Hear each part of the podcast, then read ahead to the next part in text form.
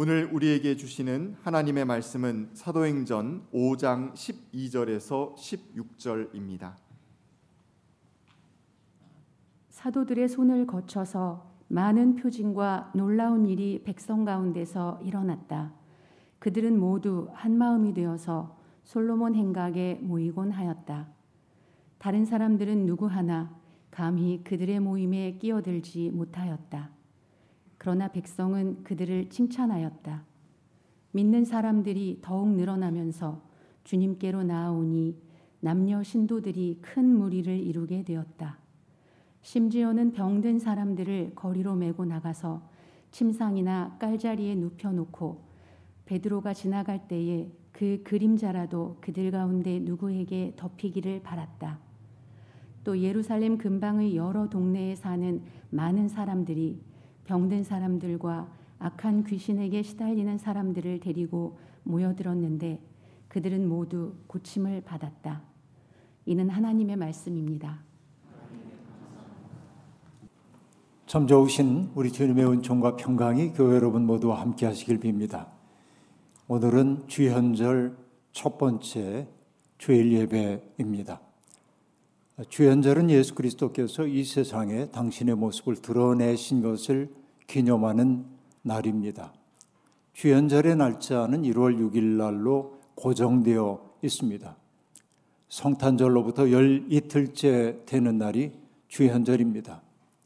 서양교회의 서방교회 전통에서 주현절기는 동방박사들이 아기 예수님을 경배하기 위해 찾아왔던 것을 기념하는 그런 절기이고 동방교회 전통에서는 예수님이 세례자 요한에게 세례를 받으시고 공생애를 시작하게 된 때를 기념하는 그런 날로 되어 있습니다.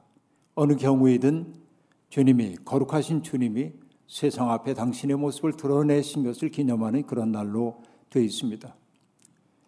그런데 동방 박사들이 예수님에게 바쳤던 세 가지 선물을 우리들이 잘 기억하고 있죠. 황금과 유향과 모략이 그것입니다. 황금은 예수 그리스도의 왕대심을 상징하고 있고요. 유향이라고 하는 것은 그리스도의 은혜의 향기를 나타낸 것으로 보여지고 모략이라고 하는 것은 우리를 위해 십자가를 지신 예수 그리스도의 희생적 사랑을 나타내는 것이기도 합니다. 그러므로 그 세 가지의 선물이 곧 그리스도가 누구인지를 가리키는 하나의 징표라고 얘기할 수 있겠습니다. 예수님이 세례를 받으시고 위로 올라오실 때 하늘이 열리고 소리가 들려왔죠. 너는 내 사랑하는 아들이다. 내가 너를 좋아한다. 라고 얘기했습니다.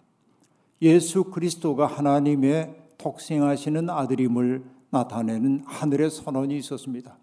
그리고 내가 너를 좋아한다라고 얘기하고 있습니다. 여기에 좋아하다라고 번역된 요도케오라고 하는 헬라어 단어는 몹시 만족스럽다라는 뜻입니다. 그러니까 예수 그리스도의 가르침과 살아가는 모습이 하나님이 보시기에 매우 만족스러웠다.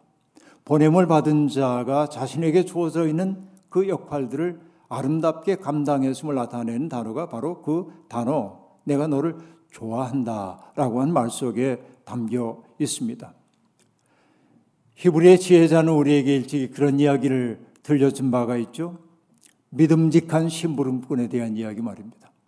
믿음직한 심부름꾼은 그를 보낸 주인에게는 무더운 추수 때에 시원한 냉수와 같아서 그 주인의 마음을 시원하게 해준다. 히브리 지혜자가 그렇게 얘기했습니다. 그 말씀에 그대로 부합되는 것이 예수 그리스도의 삶이었습니다. 보냄을 받은 자가 보내신 분의 마음을 몹시 흡족하게 했다고 하니 그리스도의 삶이 긍정되어 마땅하다고 얘기할 수 있겠습니다. 오늘 그리스도인으로 부름받은 우리의 삶도 똑같은 기준으로 작동되어야 한다는 생각을 해봅니다. 오늘 본문 말씀은 사도들의 손을 거쳐서 많은 표징과 놀라운 일이 백성 가운데 일어났다라는 말로 시작되고 있습니다. 그 사도들, 그들은 이전에 주님을 부인했던 그 사람들이 아닙니다. 게세만의 동산에서 눈물로 기도하시면서 주님이 제자들에게 너희는 나를 위해 깨어 있어 달라고 부탁했을 때 무심코 잠들어 있었던 그 무정한 제자들 아닙니다. 주님이 성전 그 관원들에게 끌려서 가야바의 법정으로 끌려갈 때 양떼가 흩어지듯 전부 달아났던 그 제자들이 아닙니다. 베드로의 경우에는 주님을 모른다고 세 번씩이나 부인했던 그 사람이 아니라라고 하는 말입니다. 골방문을 잠가놓고 두려움에 떨고 있던 그 사람이 아니라고 하는 말입니다. 그 사도들은 광장에 나와 예수 그리스도의 이름으로 말하기 시작했고, 그리고 예수 그리스도께서 그들에게 명하셨던 바를 수행해내기 시작했습니다. 유대인들이 십자가에 못 박았던 십자가로 몰아붙였던 예수 그리스도를 하나님이 다시 살리셨다고 사도들은 힘있게 증언하기 시작했습니다. 사람들이 꺼리는 이름 예수의 이름을 그들이 이야기하기 시작했고 예수 그리스도가 부활하셨다는 사실을 사도들이 외치기 시작했던 것이죠. 그뿐만이 아닙니다. 사도들을 통하여 놀라운 일도 일어나게 되었습니다. 베드로와 요한을 통해서 일어났던 첫 번째 이적 여러분 기억하시죠? 성전의 아름다운 문 앞에 엎드린 채 구걸로 연명하고 있었던 나면서부터 걷지 못하던 사람을 여러분 기억할 겁니다. 베드로와 요한이 그 사람 앞에 멈추어 섭니다. 그리고 그를 주목하여 봅니다. 그리고 그에게 말했습니다. 금과 은은 내게 없지만은 내게 있는 것으로 그대에게 줍니다. 곧 나사렛 예수의 이름으로 일어나 걸으십시오. 라고 얘기하면서 그의 손을 붙잡아 일으키자 그는 일어나 걷기도 하고 뛰기도 하며 하나님을 찬미했다고 얘기하고 있습니다. 정말로 놀라운 기적이 나타나고 있습니다. 어찌 보면 예수 그리스도의 처형과 더불어 예수님은 세상에서 역사의 무대에서 사라진 것으로 여겼을는지 모르지만 그러나 주님의 마음에 붙들린 제자들을 통하여서 예수는 수십 수백의 사람으로 되살아나고 있음을 사도들은 여실히 보여주고 있었다는 얘기입니다. 누가는 사도들을 통하여 나타났던 그 놀라운 기적적 사건들을 기적이라고 말하지 않고 표징과 놀라운 일들이라고 말하고 있습니다. 표징이라고 번역된 헬라어 세마이온이라고 하는 세마이온이라고 하는 말은 뭔가를 가리켜 보이는 표를 나타내는 말입니다. 그리고 놀라운 일을 뜻하는 테라스라고 하는 말은 어떤 징후나 조짐을 가리키는 말입니다. 그러니까 여기에 사용된 단어는 한결같이 누군가를 가리켜 보이고 있습니다. 그 누군가는 누구입니까? 바로 예수 그리스도입니다. 지금 나타나고 있는 이적은 사도들의 능력을 통해 나타나는 것이 아니고 바로 그들 속에 능력을 불어넣으신 그리스도를 통하여 나타나고 있음을 보여주고 있죠. 그 모든 사건들이 한결같이 예수 그리스도가 참 생명임을 가리켜 보이고 있는 것입니다. 우리 옛날부터 했던 말로 이것을 달리 표현해 보자고 한다면 이런 말이겠죠. 달을 가리키면은 달을 바라봐야지 손가락을 바라보는 사람들이 있습니다. 그러나 여러분 이 경우에 적용해 보자고 한다면 손가락은 바로 표징과 놀라운 일들이고 그리고 그들이 가리키고 있는 달은 바로 예수 그리스도인 것이지요. 사도들을 나타나고 있는 그 놀라운 일들 그것이 바로 그리스도가 하나님의 아들일 뿐만 아니라 그분과 더불어 열리고 있는 하나님 나라를 우리에게 보여주고 있다고 얘기할 수 있겠습니다. 강력한 힘이 믿는 사람들 사이에 작동되고 있었습니다. 이것을 어떤 이는 성령의 능력 안에 있는 교회라고 말한 바도 있습니다. 주님은 일찍이 제자들에게 성령이 너희에게 임하시면 너희가 권능을 받을 거라고 얘기했는데 그 권능은 파워입니다. 내면에서 우러나오는 그와 같은 힘이라고 얘기할 수 있습니다. 그 힘이 사람들을 사로잡았습니다. 그 힘이 사람들을 하나로 묶어냈습니다. 갈라졌던 사람들의 마음을 치유하여 하나 되게 했습니다. 그 때문에 그 능력 안에서 사도들이 그리고 사도들의 증언을 들은 사람들이 한 마음이 되었다고 성경은 증언하고 있습니다. 그들은 솔로몬의 행각에 모이곤 했습니다. 마치 자석에 이끌리는 쇠붙이처럼 그들은 하나님의 말씀을 사모하며 한 자리에 모였습니다. 그러나 성경은 슬그머니 이런 얘기도 들려주고 있습니다. 그 모임에 감히 끼어들 생각을 하지 못하는 사람들도 있었다라고 말하고 있습니다. 어떤 사람들일까요? 그들은 성전 권위자들에게 눈밖에 나기를 원하지 않는 사람들이었습니다. 왜냐하면 그들은 성전 권위자들이 예수를 꺼려한다는 사실, 그리고 예수 믿는 사람들을 미워한다는 사실을 잘 알았기 때문에 그렇습니다. 이 사건이 벌어지기 전에도 사도들은 공의회에 붙잡혀 간 바 있습니다. 그리고 예수의 제자들은 불온한 사람들로 낙인 찍혔습니다. 공의회는 한 나라를 대표하는 사람들이 모여 있는 장소입니다. 그곳 사람들이 사도들에게 명한 것이 몇 가지 있었습니다. 예수의 이름으로 가르치지 말라고 하는 겁니다. 그 이름을 사람들에게 말하지 말라는 겁니다. 예수가 부활했다는 사실을 사람들에게 선전하지 말라고 엄중하게 그들은 그렇게 명령했고 사도들을 감옥에 가두기까지 했습니다. 절대로 예수의 이름으로 말하거나 가르치지 말라고까지 얘기를 했습니다. 사람들은 그런 사실을 잘 알고 있었고 노여워하고 있는 공의의 회원들의 눈치를 보기에 감히 그 자리에 끼어들 생각 못하는 사람들이 많았다는 얘기입니다. 그러나 사도들은 공의의 엄중한 명령을 따를 수 없었습니다. 그들의 가슴 속에 불이 붙었기 때문에 그렇습니다. 가슴에 불이 붙은 사람들은 침묵하고 있을 수 없습니다. 예수의 이름이 그들을 춤추게 만들었던 것입니다. 여러분, 시드니 카터의 시에 아론 코플랜드라는 사람이 곡을 붙였던 노래, 춤의 왕이라는 노래를 불러보셨거나 들어보신 분들이 많이 있을 거라는 생각이 듭니다. 시인은 태초부터 있었던 생명의 일러김, 그리고 예수 안에서 약동했던 그 힘, 그것을 춤이라고 하는 은유를 통해 담아내고 있습니다.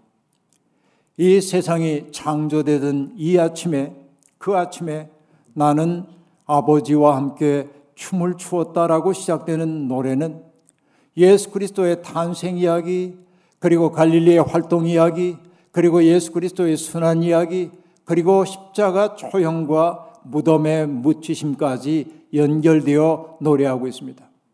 그 모든 삶의 과정 속에서 고난 속에서도 생명의 춤이 멈추는 법이 없었다는 것이죠. 그리고 마지막 절이 참 절절합니다. 예수를 십자가에 처형하고 그리고 무덤 속에 묻히는 것을 보고 이제는 다 끝났다고. 그 생명의 춤을 이제 멈추게 만들었다고 안심하고 있는 사람들을 조롱하듯 노래합니다. 어리석게도 그들 좋아 날뛰지만 나는 생명이다 결코 죽지 않는다. 내가 내 안에 살면 나도 내 안에서 영원히 함께 살련다. 그리고 후렴은 우리를 춤 가운데로 인도합니다. 춤춰라 어디서든지 힘차게 멋있게 춤춰라.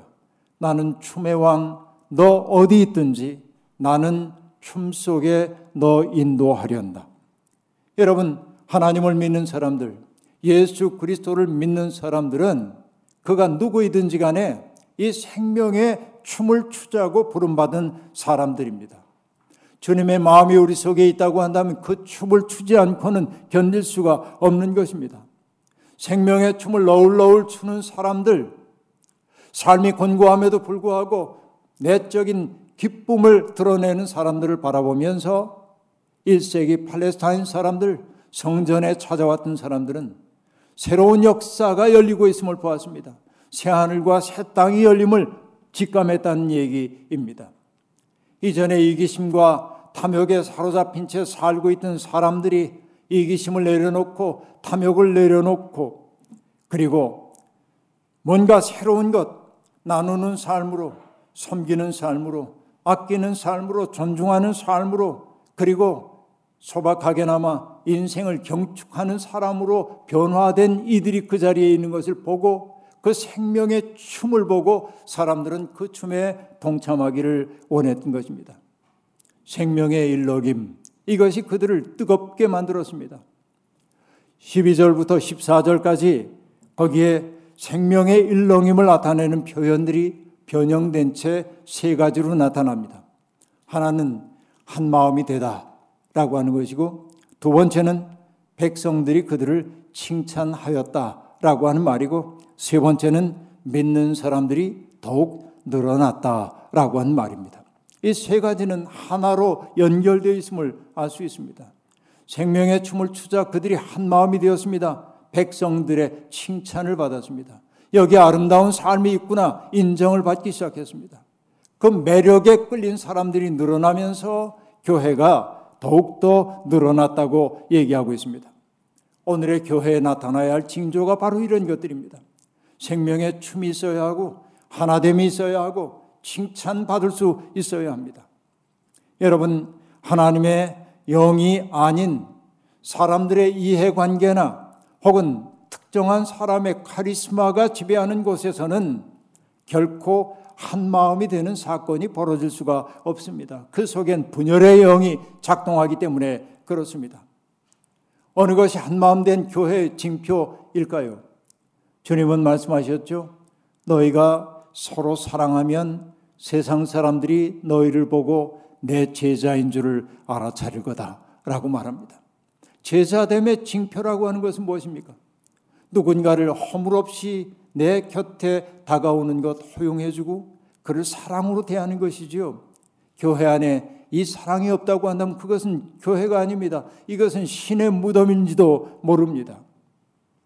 여러분, 그렇습니다. 오늘의 교회가 추문거리로 전락한 것은 한 마음이 되지 못했기 때문이고 새로운 세상의 비전을 보여주지 못하고 신명나 춤추는 사람들이 사라졌기 때문인지도 모르겠습니다. 교회 뉴스를 보니까 2021년 한 해 동안 교회를 떠났다고 말하는 사람들의 숫자가 40만 명입니다. 이것은 각 교단이 교단 총회에서 낸 통계 자료니까 아마도 정확하리라 생각합니다. 무려 40만 명의 사람이 개신교회를 떠났다고 얘기하고 있습니다. 이것은 개신교회가 심판받고 있음을 보여주고 있습니다. 생명의 춤을 추지 못할 때, 생명의 춤이 아니라 죽음의 춤을 출 때, 욕망의 춤을 출 때, 사람들에게 매력을 잃어버린다는 사실을 여실히 보여주고 있는 것입니다. 그러기에 지금은 다시금 근본을 세워야 할 때입니다. 그런데 여러분, 여기 한 마음이 되고 백성들의 칭찬을 받고 사람들이 늘어났던 이 놀라운 사건은 사도들의 적극적인 행위만을 통해 일어난 것 아닙니다. 사도들의 존재 자체가 다른 사람들에게 선한 영향력을 끼쳤습니다. 그리고 진리의 아름다움을 보여주었습니다. 오늘 본문이 그런 얘기를 들려주고 있습니다. 사람들은 병든 사람들을 데리고 나와서 자리나 깔자리에 눕혀놓은 채 베드로가 지나갈 때 그의 그림자만이라도 그에게 닿는다고 한다면 병이 나을 거라고 믿었다라고 얘기합니다. 미신적인 믿음처럼 보이긴 합니다. 그럼에도 불구하고 이 사건이 우리에게 상기시키는 것이 있죠. 혈루증을 열두 해나 앓던 여인 이야기 말입니다. 그 여인은 지나가시는 예수 그리스도의 옷술에 손만 대도 병이 나을 거라고 믿었고 정말 예수님의 옷자락에 손을 대는 순간 자기 몸에 흐르고 있던 피가 멎는 것을 경험했습니다. 바로 이 경험 세계가 베드로와 사도를 통해 열리고 있었던 것입니다. 정말로 놀라운 사건들이 벌어지고 있습니다. 주님은 제자들에게 말씀하셨죠. 내가 진정으로 진정으로 너희에게 말한다. 나를 믿는 사람은 내가 하는 일을 그도 할 것이요. 그보다 더 큰 일도 할 것이다 라고 얘기했는데 바로 초대교회에서 사도들을 통하여 이런 역사가 나타나고 있는 것입니다. 그런데 의문이 들지 않습니까? 문득 의문이 들지 않습니까? 어떤 단절이 느껴지지 않습니까? 그렇게도 비겁했던 제자들, 그렇게도 어떻게 보면 무력했던 제자들이 어떻게 이렇게 변화될 수 있었느냐라고 하는 것입니다. 생각해 보면 주님이 부활하셨을 때까지만 해도 제자들은 자기의 그늘 속에 갇힌 사람들이었습니다. 사람은 누구에게나 다 부끄러운 기억들이 있습니다. 벗어나기 어려운 부끄러움들 말입니다. 사도들의 가슴에도 그 부끄러운 기억들이 있었을 겁니다. 주님을 배신했다는 그 쓰라린 기억 말입니다. 겟세만의 동산에서 잠들어 있던 모습, 주님 잡혀갈 때 도망갔던 그 모습, 주님을 세 번씩이나 모른다고 부인했던 그 모습들, 그 모든 것들이 부끄러운 기억으로 남아 있고 할 수만 있다면 자기의 인생의 페이지에서 지워버리고 싶은 그런 순간들이었을 겁니다. 그리고 그 부끄러운 기억은 어두운 그림자가 되어 우리의 삶을 확고하게 붙잡곤 합니다. 이 자리에 앉아 계신 모든 분들, 이 예배에 동참하고 있는 모든 분들 속에도 어두운 그림자가 있을 겁니다. 차마 사람들 앞에 드러낼 수 없는 부끄러운 기억들 말입니다. 그 어두운 그림자, 그것이 우리를 괴롭게 만듭니다. 여러분, 잊을만 하면 다시 나타나 우리의 발목을 붙잡는 그림자가 있습니다. 그런데 그 그림자는 외면한다고 사라지지도 않고 다른 일에 몰두한다고 하여 옅어지지도 않습니다. 잠시 동안은 잊고 살는지 모르지만 인생의 고비마다 나타나 내 발목을 붙잡고 내가 이런 사람이잖아 라고 말합니다. 이것이 우리를 정말로 괴롭히는 것이지요. 창조적인 삶을 살기 위해서는 어떻게 하든 이 그림자의 문제를 직면하고 해결하지 않으면 안 됩니다. 그런데 여러분, 저는 정말 놀라운 이야기 하나를 알고 있습니다. 성 코르비니안이라는 사람, 라틴어 이름으로는 코르비니아노라고 얘기합니다만 영어식 이름으로 코르비니안이라고 하는 사람이 있는데 그는 주후 670년경에 지금의 프랑스 샤트르에서 태어난 사람입니다. 수도사가 되었고요. 그리고 그는 나중에 지금의 독일인 바이에른 지방의 수도원을 설립한 원장이 된 사람입니다. 젊은 날에 그는 베드로가 묻혀 있는 베드로의 무덤이 있는 로마로 순례 여행을 떠나게 되었습니다. 나귀 한 마리의 짐을 싣고 순례 여행을 가다가 어느 날 그는 알프스의 산자락에 텐트를 치고 묵게 되었습니다. 그런데 한밤중에 밖에서 나귀가 울부짖는 소리가 들려서 재빨리 밖으로 나와 보니 커다란 곰 한 마리가 나귀의 목을 물어뜯고 있었습니다. 코르비니아는 얼른 밖으로 나와가지고 자기의 목에 걸려있던 십자가를 들고 그 곰을 향하여 이렇게 이야기했습니다. 너는 내 나귀를 죽였다. 내가 내게 명령하노니 이제부터는 내가 내 짐을 지고 나를 따라야 한다. 라고 명령했습니다. 그러자 곰은 코르비니안의 명령에 순종했습니다. 여러분 이게 무슨 말도 안 되는 얘기냐고 우리 그렇게 얘기하고 싶습니다. 이건 정말 말도 안 되는 이야기이죠. 있을 수 없는 일이죠. 그러나 전설이 오랫동안 살아남는 까닭은 그 전설이 우리에게 들려주는 진실이 있기 때문에 그런 것입니다. 사실이냐 아니냐를 따지기 전에 그 전설이 우리에게 전해주고 있는 메시지가 뭔지를 찾는 것이 중요하다는 얘기입니다. 이 전설에 등장하는 곰은 어떤 의미에서 우리의 내부에 있는 거친 공격성, 내 스스로 어떻게 제어해 볼 수 없는 야성, 혹은 앞서 얘기했던 나의 부끄러운 그림자인지도 모릅니다. 우리의 삶을 가로막고 우리가 다시 일어서서 새로운 삶을 시작하지 못하도록 하는 어두운 힘이 나타나서 우리의 하나님을 향해 가는 우리의 발걸음을 지체하게 만든다 하는 얘기입니다. 부끄러움, 죄책감, 자기 비하, 열등감, 원망, 시기심 이런 것들이 곰처럼 우리를 공격할 때가 얼마나 많이 있습니까? 그러나 그런 그림자로부터 달아날 수도 없고 쫓아낼 수도 없습니다.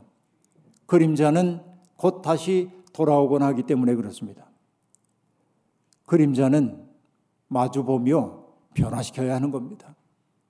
마치 코르비니안이 십자가를 들고 곰을 향해 외쳤던 것처럼 우리도 하나님의 은총에 의지하여 나의 그림자를 직면하여 서야 합니다. 그리고 그 그림자에게 명해야 합니다. 나에게 순종하라고 말이죠. 여러분 사도들이 경험한 것이 바로 그것이었습니다. 주님의 용서하는 사랑, 무한한 신뢰를 통해 베드로는 자기의 내면을 사로잡고 있었던 어두운 그림자로부터 벗어나 그 그림자가 환한 그림자로 바뀌는 것을 경험했던 것입니다. 디베리아 바닷가에서 시르의 나날을 보내고 있던 그에게 주님 찾아오셨죠. 그리고 그에게 책망의 말씀 한마디도 없이 그들을 위해 식탁을 차리시고 식사하던 중에 베드로를 따로 불러내 물으셨죠. 내가 나를 사랑하느냐? 세 번씩 물으셨고 제가 주님을 사랑합니다. 라는 고백을 들으신 후에 내 양떼를 먹여라 라고 명령하셨습니다. 이 가없는 신뢰가 베드로의 마음속에 깃들였던 어두운 그림자를 밝게 만들고 그것을 흰 그림자로 만들었단 말입니다. 여러분, 하얀 그림자 혹은 환한 그림자란 말은 역설적 표현입니다. 그림자가 환할 수는 없죠. 그러나 은총으로 치유된 그림자는 환합니다. 왜 그럴까요, 여러분? 바로 그 은총으로 환해진 그림자를 가진 사람이라야 고통받는 사람들을 도울 수 있기 때문에 그렇습니다. 아파 본 사람이라야 아픔을 겪는 사람들의 그 고통을 압니다. 부끄러운 기억을 안았던 사람이라야 지금 부끄러워하는 사람의 위로자가 될 수 있는 법입니다. 수치심에 몸부림쳐 본 사람만이 같은 상황 속에 있는 사람을 붙들어 일으켜 세울 수 있는 겁니다. 히브리서 기자도 그리스도의 가없는 사랑을 이런 말로 나타낸 바 있습니다. 그는 자기도 연약함에 휘말려 있었으므로 그릇된 길을 가는 무지한 사람들을 너그러이 대하실 수 있었습니다. 라고 말합니다. 연약함, 이것이 부끄러움이 아니라 그 연약함 덕분에 누군가에게 공감하는 사람이 되었다는 거죠. 우리의 부끄러운 기억이 은총으로 새로워지게 될 때, 우리는 바로 위로자로 살아갈 수 있음을 보여주는 거예요. 바로 그것이 베드로가 보여줬던 환한 감화의 그림자였던 것입니다. 그러나 여러분, 환한 그림자의 길이 밝기만 한 것은 아닙니다. 사도들과 신도들을 통해 나타난 새로운 세계에 동참할 생각도 없고 그 세계를 좋게 보지 못하는 사람들이 있었습니다. 그들은 누릴 것을 다 누리고 사는 지도자들이었습니다. 그들은 현상 질서를 뒤흔드는 사람들을 몹시 싫어합니다. 사람들의 시선이 사도들에게 쏠리고 그들이 한사코 잊어버리고 싶은 이름인 예수의 이름이 자꾸만 호명되는 것을 그들은 견딜 수가 없습니다. 그 이름은 자기들의 위선과 폭력성과 협잡을 상기시키는 이름이었기 때문에 그렇습니다. 시기심에 사로잡힌 대제사장과 그리고 여기 사두개파 사람들은 사도들을 또 붙잡아다가 감옥에 가두었습니다. 그리고 다음날 공의회를 또다시 소집했습니다. 사도들을 그 앞에 불러다 세운 후에 대제사장이 신문합니다.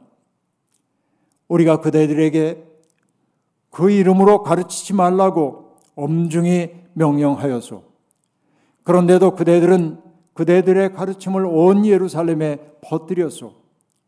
그대들은 그 사람의 피에 대한 책임을 우리에게 씌우려 하고 있어.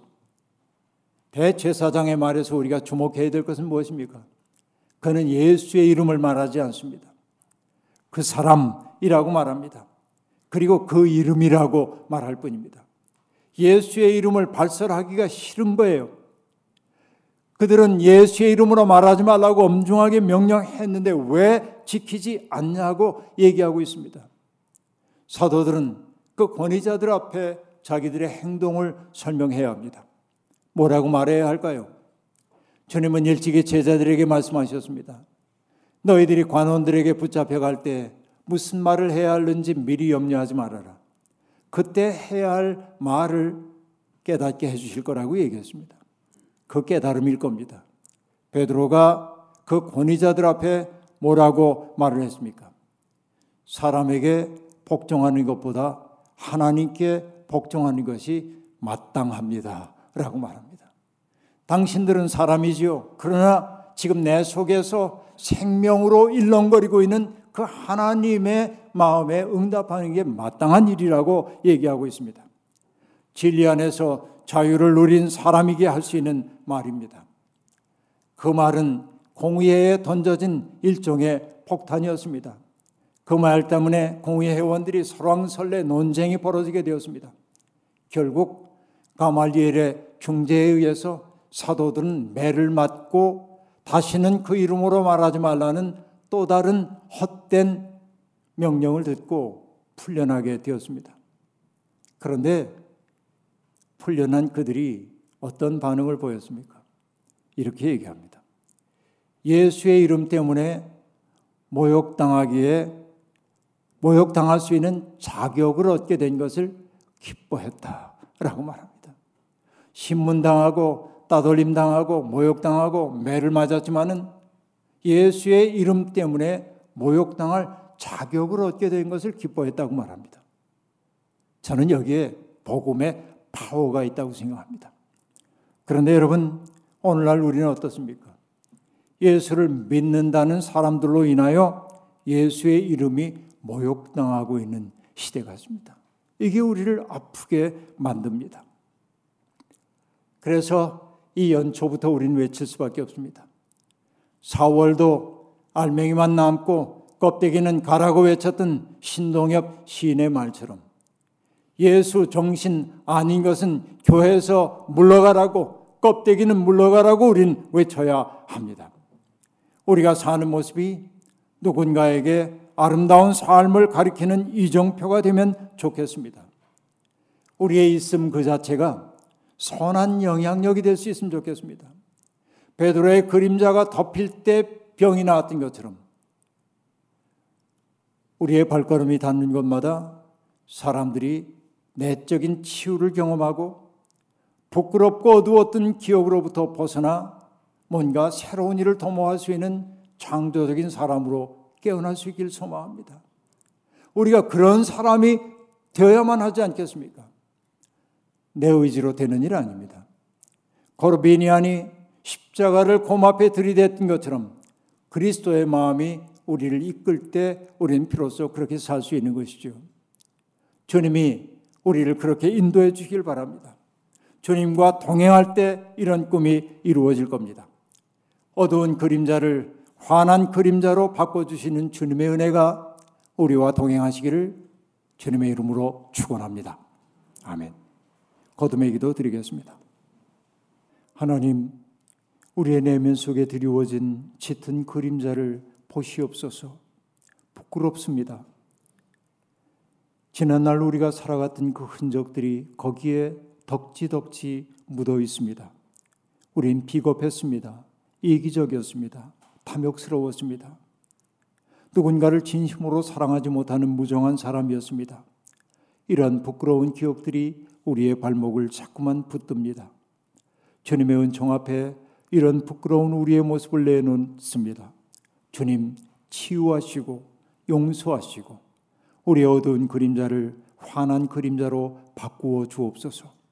천진한 미소 되찾게 도와주시고 맑은 마음으로 사람들과 만나게 도와주셔서 우리의 있음이 우리의 이웃들에게 복이 될 수 있도록 인도해 주옵소서. 예수님의 이름으로 기도하옵나이다. 아멘.